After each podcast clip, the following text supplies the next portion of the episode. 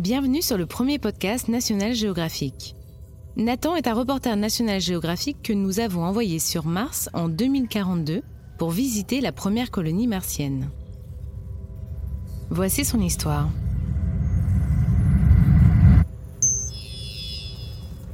Test micro, test 1, 2, 1, 2.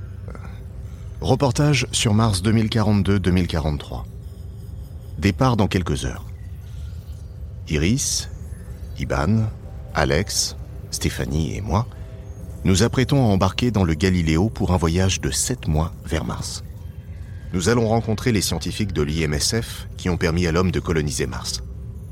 C'est la première fois que des journalistes sont invités à visiter cette colonie dont on sait en fait peu de choses. Nous resterons sur place huit mois en observation avant de revenir sur Terre. J'enregistrerai mes impressions au fur et à mesure pour ne pas perdre le fil des événements. Terminé.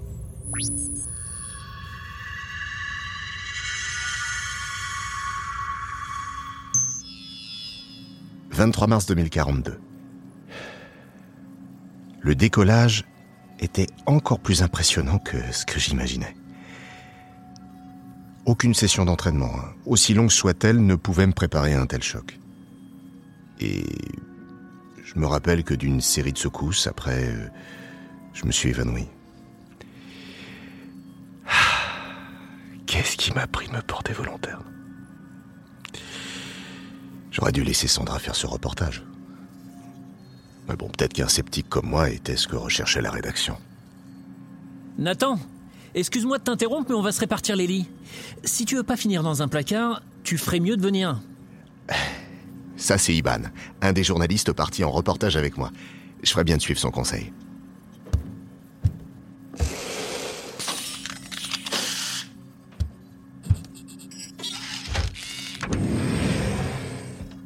Vous êtes là. J'étais justement en train de dire à Alex et Stéphanie que comme ils sont en couple, la plus grande couchette sera pour eux. On peut choisir parmi les quatre autres couchettes. Je peux prendre celle du bas. Et moi, je vais prendre celle du haut. Et toi, tu choisis quoi, Nathan? Je vais alterner entre les deux restantes. Tu sais que ça enregistre encore, là? Attends, tu penses vraiment que ce grand moment de diplomatie internationale va intéresser quelqu'un?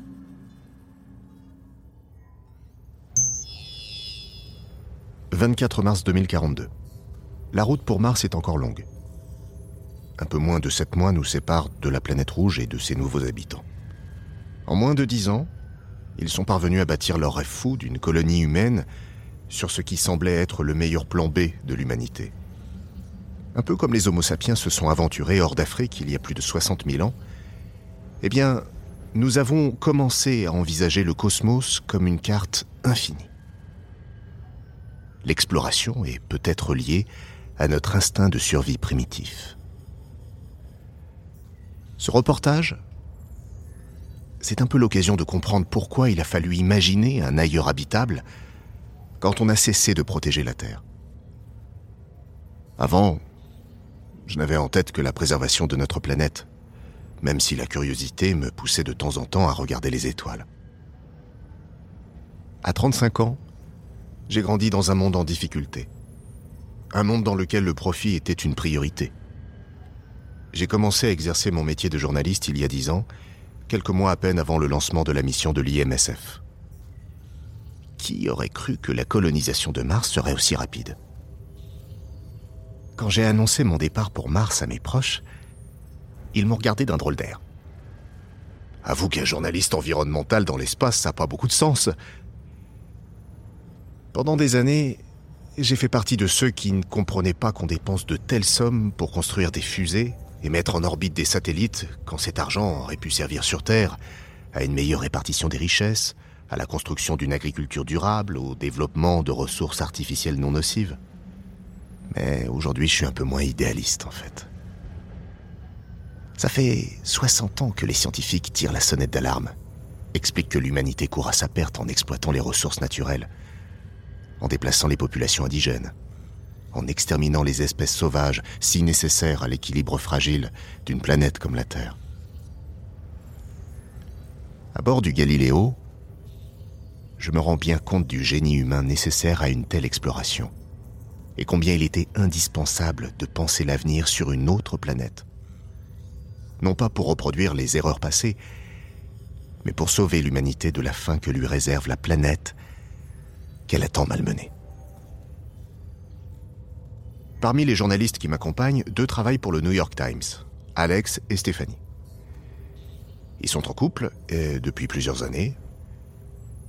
Ils doivent avoir à peu près le même âge que moi. Ils n'ont pas d'enfants. Et d'habitude, ils sont séparés par plusieurs milliers de kilomètres parce qu'ils couvrent les conflits que le changement climatique n'a fait qu'aggraver ces 20 dernières années. En définitive, pour eux, ce reportage est presque une villégiature.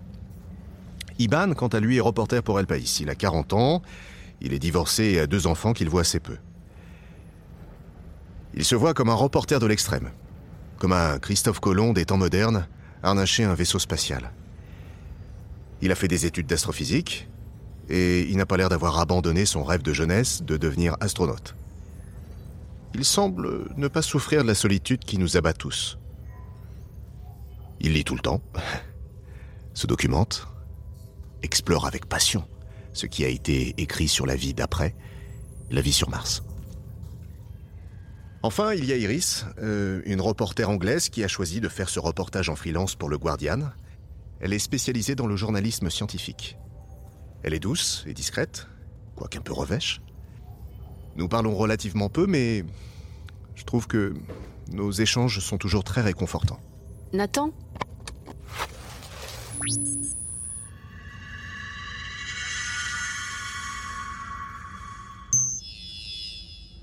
27 mars 2042. De 1961 à 2033, 600, non, 606 astronautes ont vu le Soleil se lever derrière la Terre, et 24 d'entre eux ont regardé celle-ci de très loin. Ils étaient seuls face au cosmos. Jusqu'au milieu du XXe siècle, on n'avait pas besoin d'exprimer ce que signifie le fait de voir notre planète depuis l'espace. L'homme ne pensait tout simplement pas en termes de vols spatiaux. Gennady, un des sept astronautes qui encadrent les journalistes partis constater la colonisation de Mars, m'a confié que ce qui le ramenait à chaque fois sur Terre était encore plus puissant que la gravité. Il m'a conduit au poste d'observation de la planète et m'a laissé la contempler à mon tour. Elle est si belle, si pure et si fragile. Je suis là depuis plusieurs heures je me sens étrangement très proche de chaque personne sur Terre. Qu'est-ce que j'aimerais vous donner à tous la chance extraordinaire que j'ai d'observer cette oasis improbable?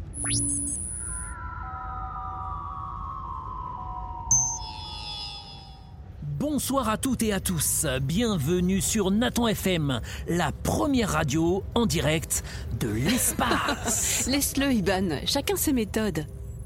Ah, attention, hein, je me moque pas je prends part à l'exercice. Bah moi je trouve que c'est une bonne manière de gérer un premier voyage dans l'espace. Vous savez, le mien c'était il y a un moment déjà, mais je me souviens qu'entre deux expériences, bah j'aimais bien m'isoler pour écrire un peu, être un peu tranquille. Mais Chris, t'as fait combien de voyages dans l'espace déjà? C'est mon cinquième. Juste une question comme ça. On s'habitue à se nourrir de sachets au bout de cinq voyages? Tu sais, ça s'est déjà beaucoup amélioré ces dix dernières années. Vous auriez connu les repas dans des capsules minuscules en apesanteur, c'était autre chose. Là, c'est du grand luxe. Ça m'aurait peut-être aidé à mieux digérer. Parce que ces épinards déshydratés, c'est pas fou, hein. Oh, mais arrête, Alex. On savait qu'on signait pas pour un voyage gastronomique. Et puis c'est la chance d'une vie d'être là. Allez, on coupe, ce serait dommage de ne pas prendre pleinement conscience de ce repas.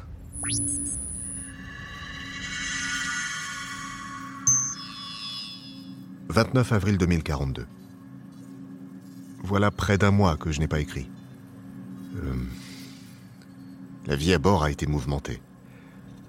Il y a eu un grave problème technique qui nous a forcés à puiser dans nos réserves de carburant pour arriver plus tôt à destination, avec tous les risques que cela induit. Euh, je me suis rapproché des quatre autres journalistes. Avant, les conditions n'étaient peut-être pas réunies pour laisser des reporters venir poser des questions aux scientifiques sans compromettre la terraformation de Mars. D'ailleurs, il y a quelques années, un aller-retour pareil était inimaginable. Les six membres du Daedalus ont fait preuve d'un courage incroyable en partant pour Mars sans espoir de retour. Moi, savoir que je pourrais retrouver ma famille, mes amis, les arbres, le vent, la mer, tout ce qui nous manque cruellement depuis notre départ, est un réconfort immense. Sans ça, je crois qu'aucun d'entre nous n'aurait pu le faire. Mais bon, aujourd'hui l'IMSF a besoin de publicité.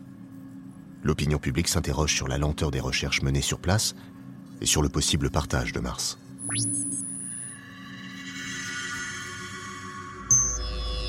6 mai 2042. Aujourd'hui, je passe la journée avec Adrian, un astronaute et biologiste polonais qui encadre la mission. C'est sûrement l'un des plus discrets à bord. Une petite partie du vaisseau lui est réservée. Un laboratoire dans lequel il fait pousser plein de plantes dans une terre qui imite euh, la terre martienne. Il doit apporter ses nouveaux échantillons à la colonie pour les aider à diversifier les cultures et ne plus dépendre des envois alimentaires extrêmement coûteux. C'est bien ça, Adrian? Oui, c'est ça. Alors, là, je reconnais des semences de tomates. Ça, c'est du seigle. Des carottes, du cresson. Ça, on dirait de l'arnica. Adrian?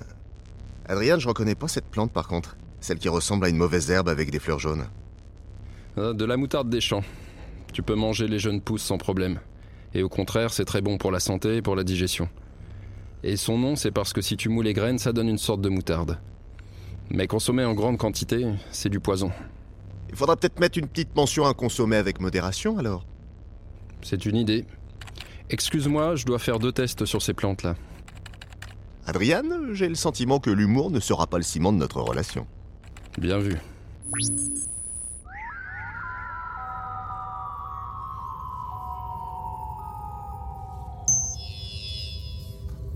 15 mai 2042. Voilà bientôt deux mois que nous sommes partis.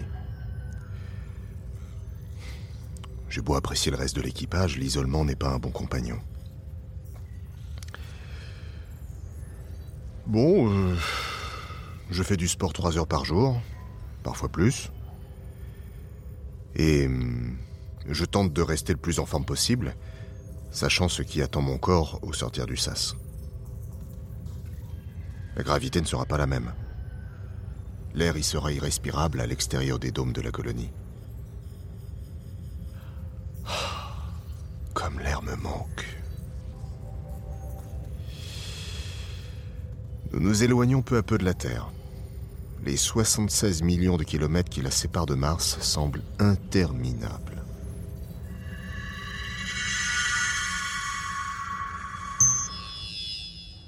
13 juin 2042. La Terre n'est maintenant plus qu'un point à l'horizon. Et j'ai le sentiment d'être perdu au milieu de l'Atlantique par une nuit sans étoiles. Le voyage vers Mars est une épopée, une vraie épopée. Pas étonnant que la plupart des millionnaires qui rêvent d'espace n'aient pas vu aussi grand et se soient contentés de stations spatiales ou de courts courriers vers la Lune. Les coûts pour une destination aussi éloignée que Mars restent faramineux et les ressources naturelles sur Terre pour propulser de tels engins se font de plus en plus rares.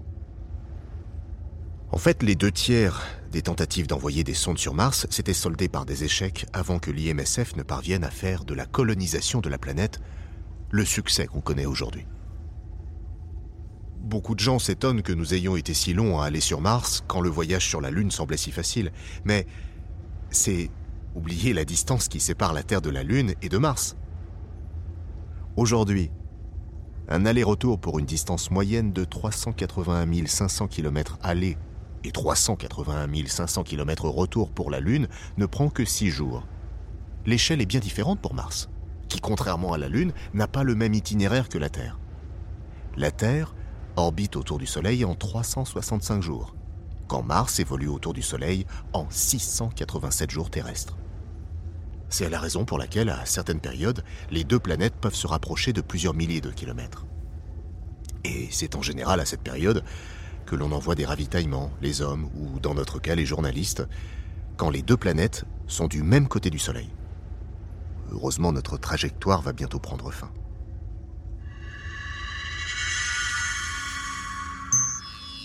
« 31 juillet 2042. Ma nièce Apolline a fêté ses 5 ans hier et sa vidéo, son message, m'a ému aux larmes. Euh, ses deux dents de devant sont tombées et le chocolat du gâteau d'anniversaire lui donnait un air de pirate.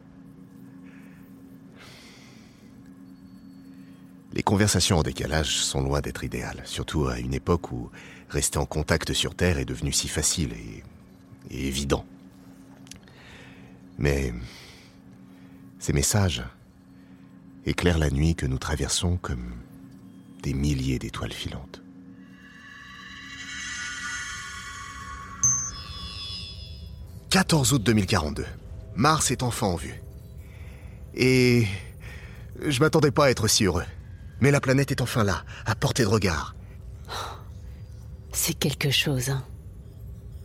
On se croirait dans un. dans un roman de Jules Verne. C'est extraordinaire. Tu sais, maintenant, je réalise un peu mieux pourquoi on a parcouru une telle distance. Ça va être difficile de résumer ça en 10 000 signes.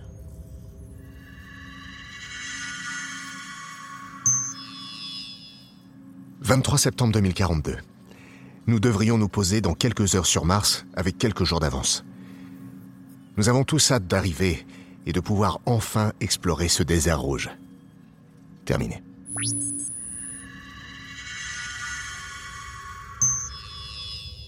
24 septembre 2042. La violence du décollage n'était rien comparé à notre arrivée sur Mars. Notre vaisseau est en partie endommagé, et nous avons finalement atterri à 35 km de notre point d'atterrissage initial. Attends, je vais t'aider. Ton micro est allumé? Remarque, laisse-le, hein. ça m'intéresse d'avoir l'enregistrement. Et voilà. Il te manque plus que ton casque et tu seras prêt à sortir. Chris, tu peux jeter un œil? Pour moi, tout est ok.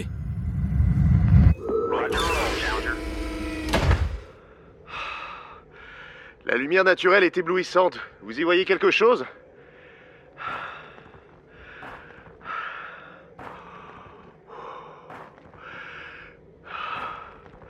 Comment décrire ce paysage?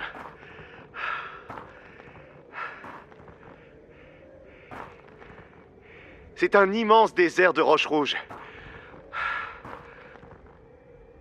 S'il y a eu de la vie ici, elle s'est pas éternisée.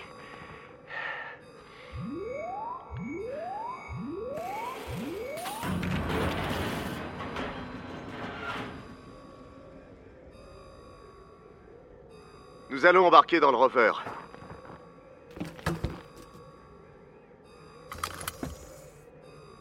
Gennady va maintenant nous conduire tant bien que mal à la colonie.